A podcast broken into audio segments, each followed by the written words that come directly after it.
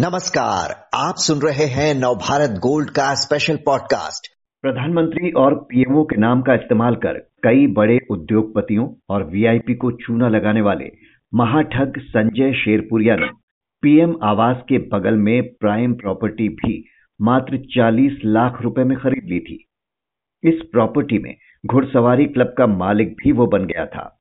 यह खुलासा प्रवर्तन निदेशालय की चार्जशीट में हुआ है, जिसने जाँच में पाया कि शेरपुरिया करोड़ों के कर्ज में डूबी कई फर्जी कंपनियों का मालिक भी है। तो कौन है ये महाठग और ये पीएम का पड़ोसी कैसे बन गया? जानने के लिए बात करते हैं नवभारत टाइम्स के विशेष संवाददाता अंकुर तिवारी से।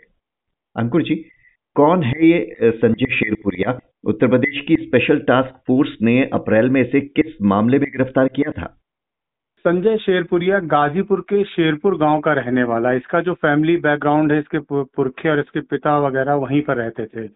कई साल पहले ये लोग वहाँ से काफ़ी गरीब परिवार से थे, आसाम आ गए, वहाँ पर इसका परिवार और ये कूड़ा बीनने, कबाड़ बीनने, इसका काम करता था। एक बहुत ही छोटे परिवार से आगे बढ़ा, फिर इसको गुजरात से गांधीनगर चला गया। ये वहाँ पर रहने, वहाँ एक रेस्टोरेंट में काम करता था। वहाँ पे वेटर के रूप में काम करते करते इसका रेस्टोरेंट की जो मालिक थे, उनकी बेटी कंचन से इसका अफेयर हो गया और उसने वहाँ इससे शादी कर ली। शादी करने के बाद इसका पूरा रंग ढंग ही बदल, इसके धीरे धीरे इसको कामयाबी, इसको पैसा कमाने का, एक तो इसको प्लेटफॉर्म मिल गया कि परिवार ऐसा मिल गया जो पैसे से मज़बूत था वहाँ पर। और फिर इसने वहाँ पर धीरे धीरे गुजरात में अपना संपर्क बढ़ाना चालू किया, नेताओं में, अधिकारियों में, इसने अपना संपर्क बढ़ाया। और ये कैरोसिन के एक्सपोर्ट के बिज़नेस में घुस गया। इसने कांधला एनर्जी के नाम से एक अपनी कंपनी बनाई। और उस समय एक्सपोर्ट पॉलिसी इसको लेकर अलग थी तो इसने जमकर पैसा कमाया। कई विदेशों में सिंगापुर, कजाकिस्तान वगैरह में इसने अपने ऑफ़िस खोल दिए, बैंकों से लोन ले लिया। अचानक एक्सपोर्ट पॉलिसी बदली और इसका शेरपुरिया का बिज़नेस धीरे धीरे ठप हो गया। करोसिन में एक बड़ी जो प्लेयर है, भारत का एक बड़ा, बहुत बड़ी कंपनी है, वो भी पेट्रोकेमिकल्स के बिज़नेस में आ गई। तो इसका बिज़नेस उतरा और फिर ये धीरे धीरे आर्थिक रूप से कमज़ोर हो गया। हम्म तो यूपीएसटीएफ इस तक कैसे पहुँची? किस मामले में उसने गिरफ़्तार किया इसको अप्रैल में? अप्रैल में एक बड़े उद्योगपति हैं दिल्ली के गौरव डालमिया। हम्म। उनका ईडी से कुछ मामला चल रहा था। उनके ईडी में कुछ ट्रांजेक्शन को लेकर उनकी जाँच चल रही थी। तो ये गौरव डालमिया की एक अमित सिंह के ज़रिए गौरव डालमिया की पत्नी से मिला शर्मिला डालमिया से। उसने उनको डर दिखाया एजेंसी का कि, और डर भी दिखाया एक तरह से कि आपके पति पर गंभीर कार्रवाई होगी। फिर इसने खुद को अपना ये दिखाया कि मैं उनको बचा सकता हूँ।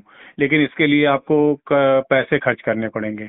इसने गौरव डालमिया के परिवार से, शर्मिला डालमिया से 12 करोड़ रुपए रिश्वत ली सिर्फ़ ईडी की जाँच से बचाने के नाम पर।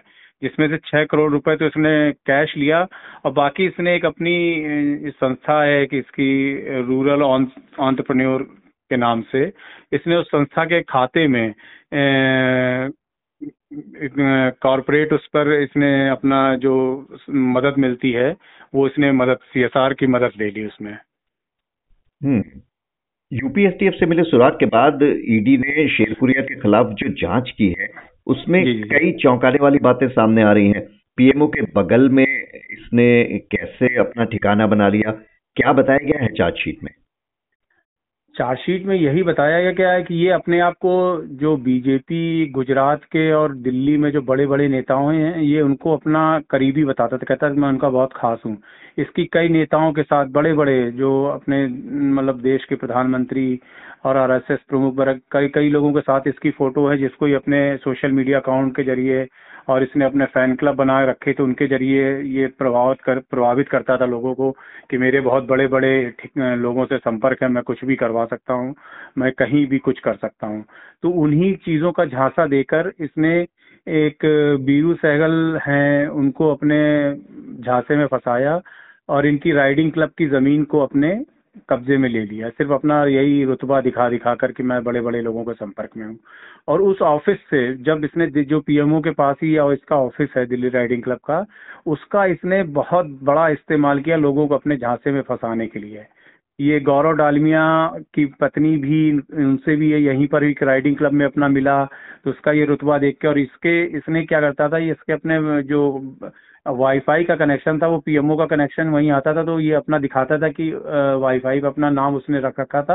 और दिखाता था कि ये देखो मेरा पीएमओ का वाईफाई मुझे मिला हुआ है ये इस तरह मतलब ये तरह तरह से अपने रुआब का झांसा देकर लोगों को अपने उसमें फंसाता था, जाल में। जाल में फंसाता था तो कैसे उन्हें चूना लगाता था? जो बड़े बड़े उद्योगपति हैं या वीआईपी हैं लिस्ट में जिन्हें इसने ठगा है, किस तरह की ठगी करता था उनके साथ?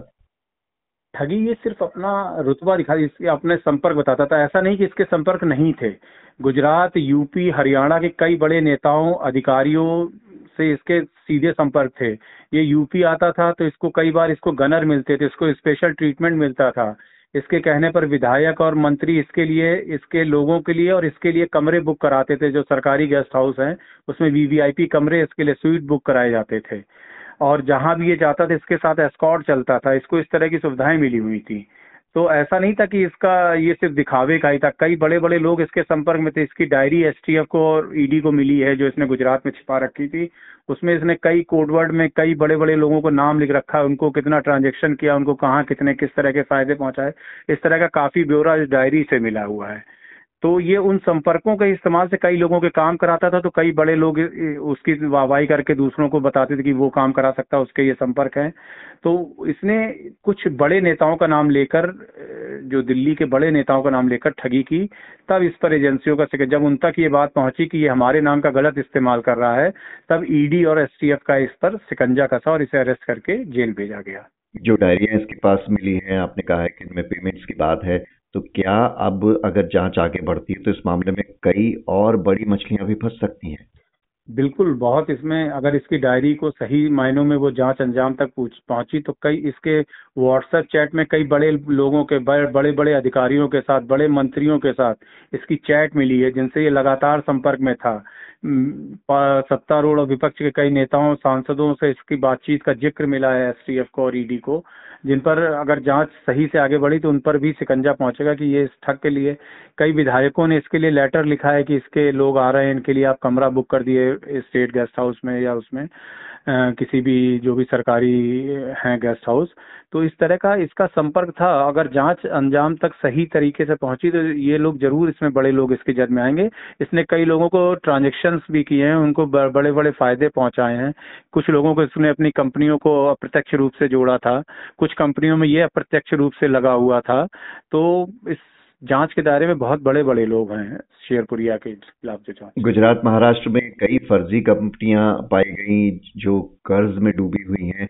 ये एक करोड़ के लोन का डिफॉल्टर भी बताया जाता है तो क्या उन सब जी। एक करोड़ की एक करोड़ की रकम बहुत छोटी है। ये हम्म। चार हज़ार इसके कई बैंकों को जो इसने कंसोर्टियम से चार हज़ार करोड़ तक का लोन ले रखा था उसमें कई बैंक शामिल है। बैंक ऑफ़ बड़ौदा एसबीआई वगैरह सारे बैंक शामिल है उसमें। तो इसका लोन जब इसने अपना इसका एक्सपोर्ट इसने कई देशों में अपने ऑफ़िस खोल लिए थे। उनके नाम पर इसने बैंकों को झांसा देकर बड़े बड़े लोन कराए अपने रुतबे का इस्तेमाल करके। इसकी कंपनी की जो वर्थ नहीं थी उससे कहीं ज़्यादा जाकर इसने लोन कराया। बैंकों ने इसको लोन किए जो बाद में फिर वो डिफॉल्टर हो गया। सभी बैंकों ने जब इसकी अरेस्टिंग हुई तो इसके खिलाफ विज्ञापन निकाले और नोटिस जारी किए। लेकिन उसके पहले इन बैंकों ने कभी कोई शिकायत नहीं की थी? नहीं, उसके पहले इसको नोटिस जारी हो रहे थे पर्सनल लेकिन जब इस, चूँकि ये इसके रुतबे के, रुतबे से सभी लोग वाकिफ थे, ये जानते थे कि इसके बड़े बड़े लोगों से संपर्क है ये कहीं हमारे खिलाफ उल्टा कार्रवाई ना हो जाए अगर हम इस पर कुछ करते हैं। तो खाना पूर्ति तो हुई थी, लेकिन बैंक ने उस तरह से सार्वजनिक रूप से नहीं जारी किया था कि इसके खिलाफ इतना लोन है और ये चुका नहीं रहा डिफॉल्टर है। लेकिन जैसे ही इसकी एसटीएफ से अरेस्टिंग हुई, उसके बाद इसके खिलाफ अखबारों में विज्ञापन निकला डिफॉल्टर होने का और सारे बैंकों ने फिर इसको अपना नोटिस जारी किया और इस पर शिकंजा कसना चालू किया। जी तो अब पूछताछ में आगे और भी कई बड़े खुलासे सामने आएँगे। देखना होगा कि मामला कहाँ कहाँ तक पहुँचता है। अंकुर तिवारी जी, शुक्रिया।